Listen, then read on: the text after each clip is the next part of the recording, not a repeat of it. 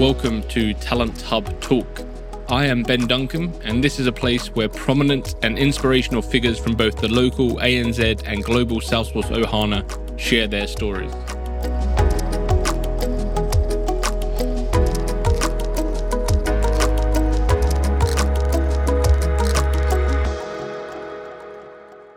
In today's episode, I'm delighted to be joined by Mike Wheeler. Mike has been a podcast guest of ours in the past, and I invited him back on so that we could explore how he has seen the Salesforce administrator role change and evolve in the past and how he expects it to change in the future. Uh, Mike shares some really interesting thoughts and insight around how he sees the Salesforce platform changing, how AI can make an impact on the different Salesforce roles, and just his take on some of the announcements that came out of Dreamforce. I hope you enjoyed the episode. And if you do, please do subscribe for future episodes that are coming through. Mike, welcome back to the show. Thank you. Glad to be back. Yeah, it's awesome to have you back on the show. I, I really enjoyed the first version of the podcast we did and uh, really keen to explore some new topics today. This kind of came about because um, last week I posted around what the Salesforce administrator role could look like in the future um, based on some of the the trends, some of the observations, and, and obviously new technology that we're seeing in the ecosystem. So I'm keen to explore that. But for anyone that that hasn't um, listened to the first podcast, I, I, recommend going back and doing that because we talk a bit more about your career and, and some of the the things you do. Um, today we'll focus on really the the the way the Salesforce administrator role, I guess, has changed over the years, what it could look like in the future. But let's start with that because you've been creating content and uh, courses for for Salesforce professionals for a number of years. There'll be a lot of people that are listening to this that are quite new to the ecosystem, so they only know what the role looks like right now. They might not have known what a Salesforce administrator typically did several years ago. So since you started in the ecosystem, how has that role changed? How has the responsibilities and the expectations of an admin changed? Sure. Yeah, that's grown more challenging, I would say. When I started out in the Salesforce ecosystem professionally in 2012 was when I attained my first certification and my first job. And I was a developer on the platform. And so I've also worked as an administrator, consultant, and then started training in 2016. And back then, I would say that there wasn't near the saturation point as far as the entry level uh, skilled persons. And so the demand was much greater. The supply versus demand scenario was more in the favor of the admin. You saw less posts or job posts around expecting administrators to be able to write Apex code and it really was more of configuration and setup and security and access, some of those core fundamental concerns that were what the admin certification was all about. And over time, the certification has not changed too greatly. There has been a massive overhaul of the exam guide back in 2021, which re- led me to have to redo my course for about the third or fourth time. And that's the nature of training in software. But the main point of that was the same concepts were in that exam back then during that shift or that pivot, but they were just combining knowledge areas together. What I've seen over recent years is that as the talent pool has grown, then we're seeing more expectations of admins trying to take on more technical roles and seeing more job postings. It seems to where it may be considered unrealistic expectations as far as admins doing coding. But what's nice now with the advent of AI is that that is more readily accessible. So I would say from a training perspective, because with the advent of ChatGPT launching in November of 2022, I added that into my admin course and did a new version of that several months ago now that included AI. And so I have my students doing things like generating Apex code to perform some key functions. That's something I would have never have dreamed of having admins do that were just starting out. And so even though it is more challenging, we do have help with some of this generative AI tools as well. So I think that some of the core shifts in the marketplace is more of a saturation, but then also greater technical ability that has been more democratized and this rising of soft skills that are now needed. So I think that I'm having to take stock in my own training offerings and really reassess what I focus on because I'm seeing that not only Salesforce, but all tech companies, they are more downplaying the hard skills because those can be trained and attained by way of generative AI as well. It's the soft skills that where you'll really shine and separate yourself. Yeah, that's definitely an observation I, I would have as well. Like the I think the unicorn talent in the market now from from an admin perspective is someone that has both, right? So someone that that is a great communicator, can empathize and, and I guess really be the, the face of the platform and, and give comfort to the business that this person understands me, understands the business, understands what we're looking to achieve, but then also has those technical capabilities. I feel like Flow is still kind of emerging. Like what, what I see right now is that a lot of Salesforce administrators, especially in Australia, you know, a lot of the people I speak to aren't comfortable with flow. And, and that's been something that, you know, is being pushed and pushed and pushed and, and is becoming, um, you know, the automation tool of choice by a lot of companies. But if we look back historically, like were you in the market when, when workflow was kind of being phased out for for process builder and was there as much of a shift and as much of uh, a shake in the market when people needed to start learning process builder as um, as as now when people are needing to learn flow Sure. Yeah. So it's kind of history repeating itself. When I first came along, it was workflows all day, every day, or it was Apex. And there were still S controls in some orgs that I dealt with, and those were eventually phased out. Took longer than anticipated, but it was workflows, got very comfortable with those. Then with Process Builder, there was more of a learning curve, but you could embrace the power of Process Builder. It took several years for that tool to get to where it was on par with workflow rules. And if you're trying to do things in bulk, it would error out oftentimes. And then there was this line of thought as far as having one process per object. It's much like having one a set of automation around Apex and having helper classes. And, and the idea being that you tried to have one process per object. Otherwise, it was hard to control the order of execution. And then with flows coming along, and this has been a long journey as well. And I was, I'm teach live admin certification courses as well. And I was running into some issues as far as some things that were not working with the migrate to flow tool. And so this is a tool that Salesforce has provided in the past year year or so to help organizations, in theory at least, to migrate from workflow rules and processes to flows. And so it is, in a way, history repeating itself. There's some pain points, and that tool of the migrate to flow has not lived up to what I had hoped it would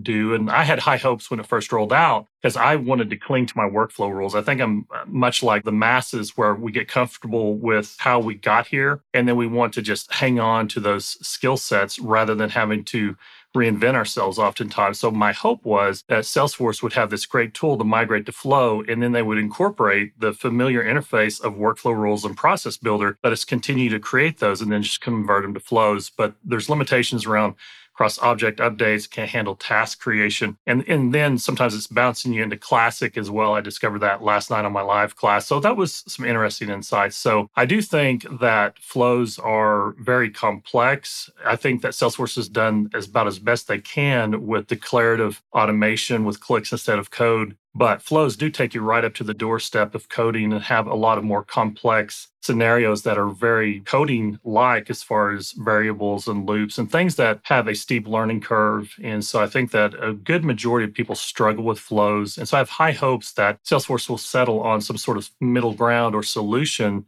and then that may be in the generative side as far as being able to build flows with prompts. And so that is where uh, I'm hoping that this heads in the near future.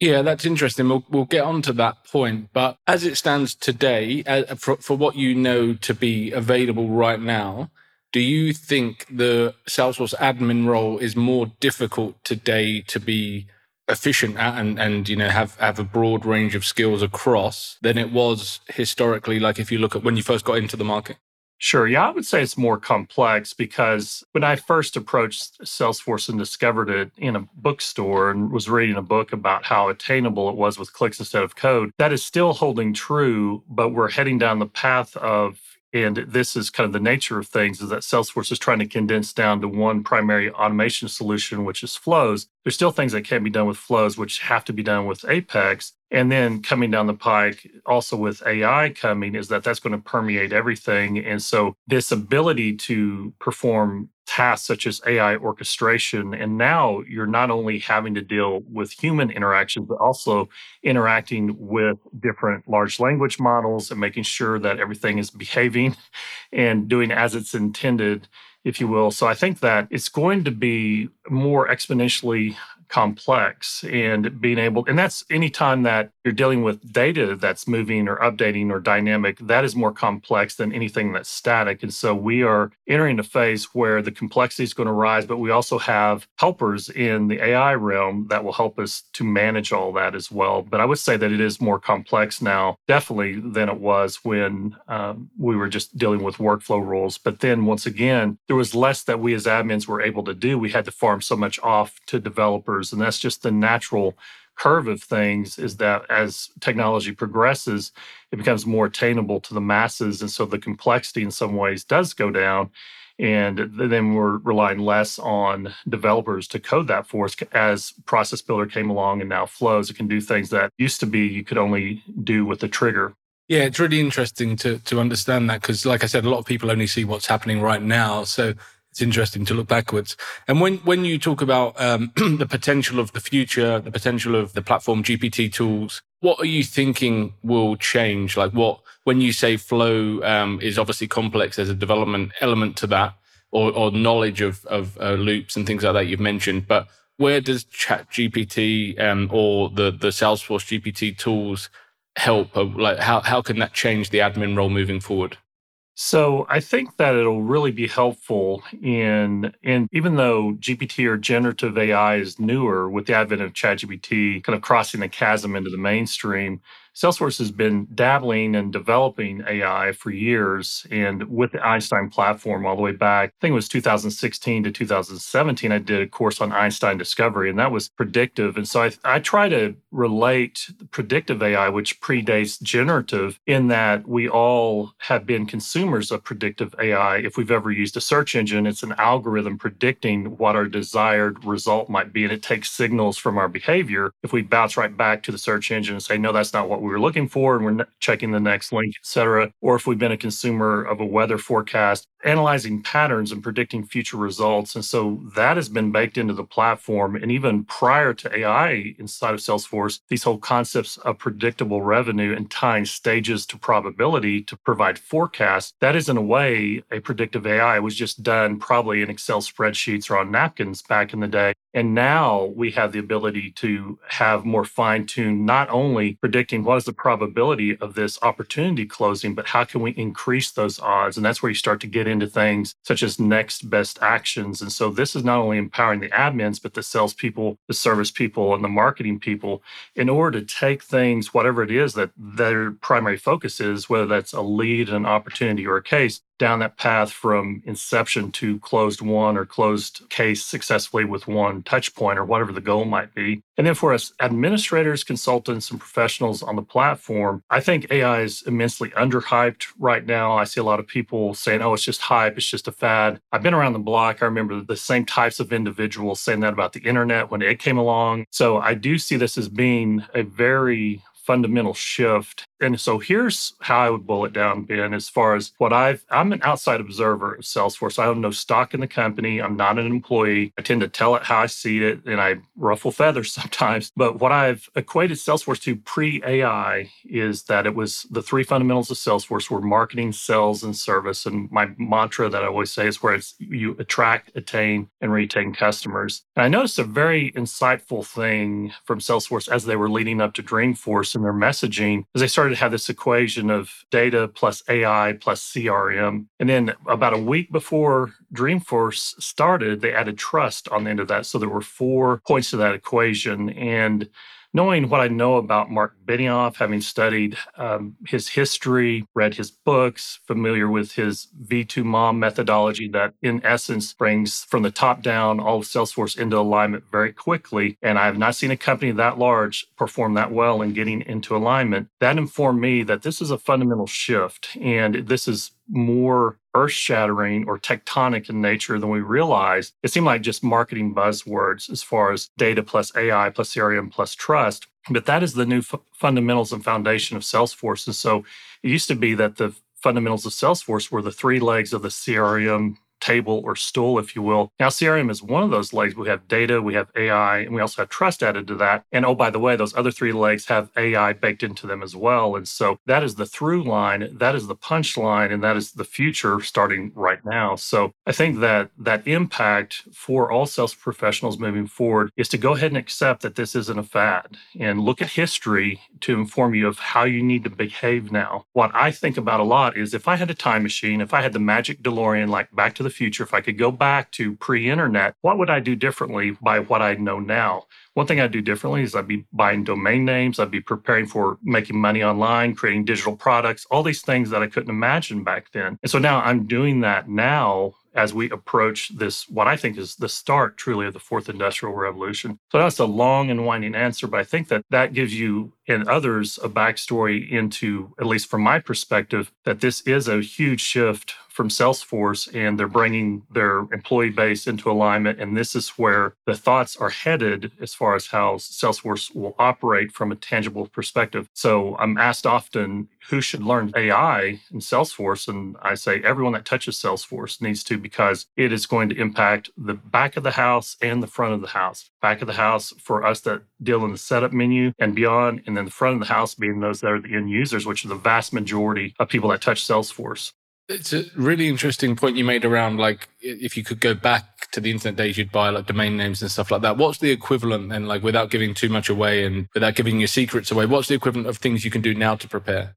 So, anytime that there's a slide deck, a presentation, I was watching very closely because I know how Salesforce operates. Leading up to Dreamforce every year, they have these little road shows that they do. And so they had an AI road show. Mark Benioff, he's basically he's workshopping his keynote for Dreamforce. That's a smart thing to do. And then there's other individuals and executives sharing slide decks, and there's all these terminology that I've never either heard of or didn't really understand. And I know that if I don't understand this, if I've never heard of this, other people are going to be searching for this and oh it might be a good idea to secure those domain names. Now i'm a big believer in protecting a company's ip and intellectual property and their trademarks. You'll never see me call myself salesforce mike. Now other people have done that and in the fine print of the partner agreements are things where you're not supposed to use the term salesforce or force in your name and yet i see people doing it and so that encourages other people to do it and that makes it a lot easier to rank and search but i digress. But the point is is that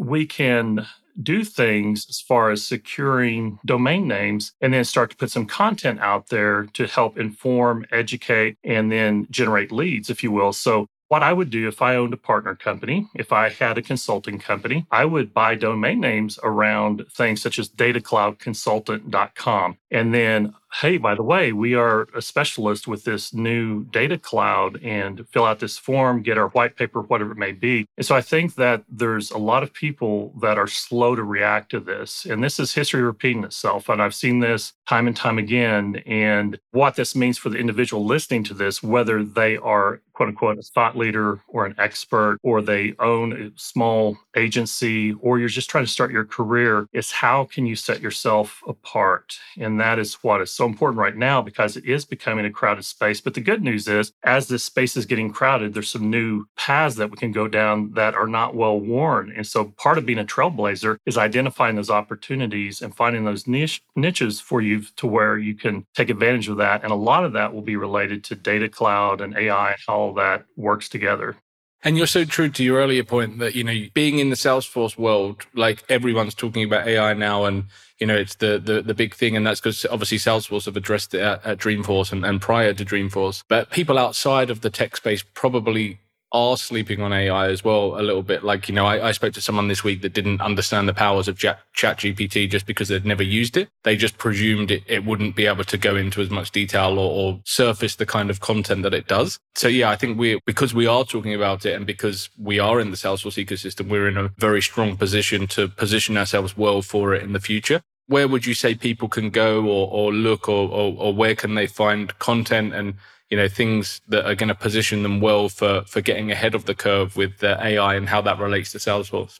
So I think that's real important to get hands on, and this is something that we talked about three three and a half years ago when last we talked, and this was during the lockdowns of COVID. And I was talking about finding something that's essential and relevant and attainable. And I've talked about making your own experience, and that equates to building applications, building a portfolio. And I tell you that I've learned so much in preparing my own courses. I mentioned that I had added AI into my admin course, almost had to hide it from people because the sales went down as, as soon as they saw, oh, it's got AI and I don't need that. And then now they're coming back around realizing that they do. And that's fine. But then I'm also creating courses around prompt engineering. And in doing that and learning about the depths at which you can go with prompting and creating concepts around things such as prompt silos to where you're taking the out of the box functionality or out of the cloud functionality of a chat GPT or other large language model. And in that individual chat, you're feeding it and training it. You're training a large language model on further information related to either whatever cloud and Salesforce or whatever it may be. And that becomes an increasingly valuable asset to where you have your own prompt library. This is much like a developer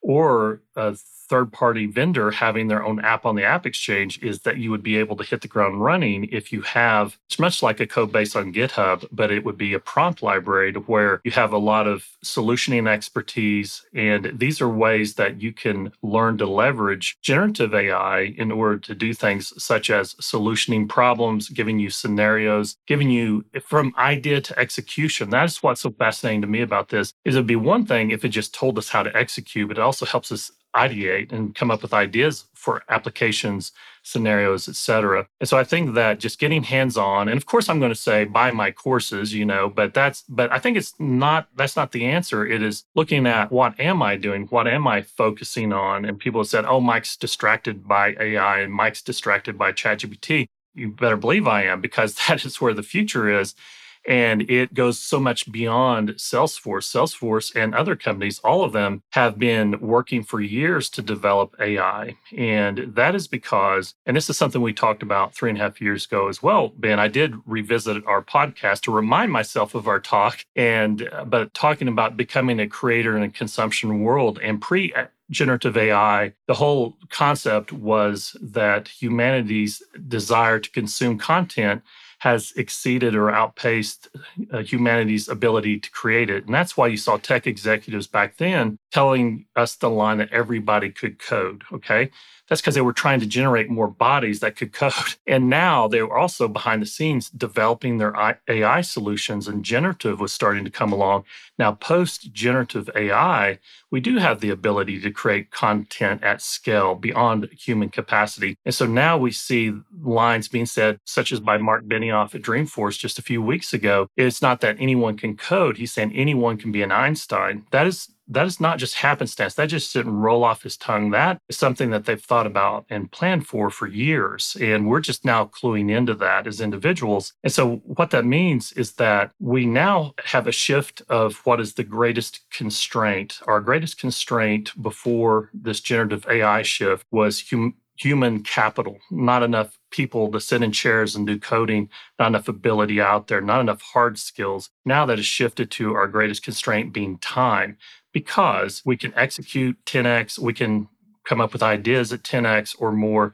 And so now time is the greatest constraint. So that is why you see this shift happening right now where soft skills are growing by leaps and bounds in demand and the hard skills are cratering because a lot of that can be relegated to AI. And I just saw today one example that I'll give you that just that I saw today was that LinkedIn Learning is releasing an AI bot that is a career coach. Okay. Now this has huge implications. Now, what they said that they were going to be coaching on was soft skills. And that really caught my attention. It wasn't teaching us Python, it's teaching us communication, problem solving, collaboration, all those intangibles that we oftentimes don't want to focus on because we all think, oh, I can communicate, I can problem solve, I can get along with others. Well, can you? And so, and it's harder to train as well because I can't just tell someone, click here, and that's the magic button to communicate better. That takes actual work. And that's where we can keep the human in the loop. And so, by the way, you hear all these buzzwords, human in the loop, bring your own model, etc. I've been buying those domain names because no one else is. So I would encourage people to pay attention to some of these buzzwords because you can, if you have assets around that, digital assets, you can turn those into your own intellectual property rather than siphoning off of some other company. I love it. I love your uh, your forward thinking around that, and uh, yeah, always a pleasure to talk and, and hear your thoughts and um, some uh, some really interesting things in there. If anyone wants to pick your brains further, ask any questions, where's the best place to find you these days? That'd be on mikewheelermedia.com. Awesome. Well, thanks so much. Always a pleasure, and uh, I'm sure we'll record another in the future, and it'll be interesting to see uh, what's changed uh, next time round. All right, I look forward to it. So that's a wrap for this week's episode, and thank you very much for listening. I hope you enjoyed the chat, and if you did, please make sure you have subscribed for future episodes that are coming through.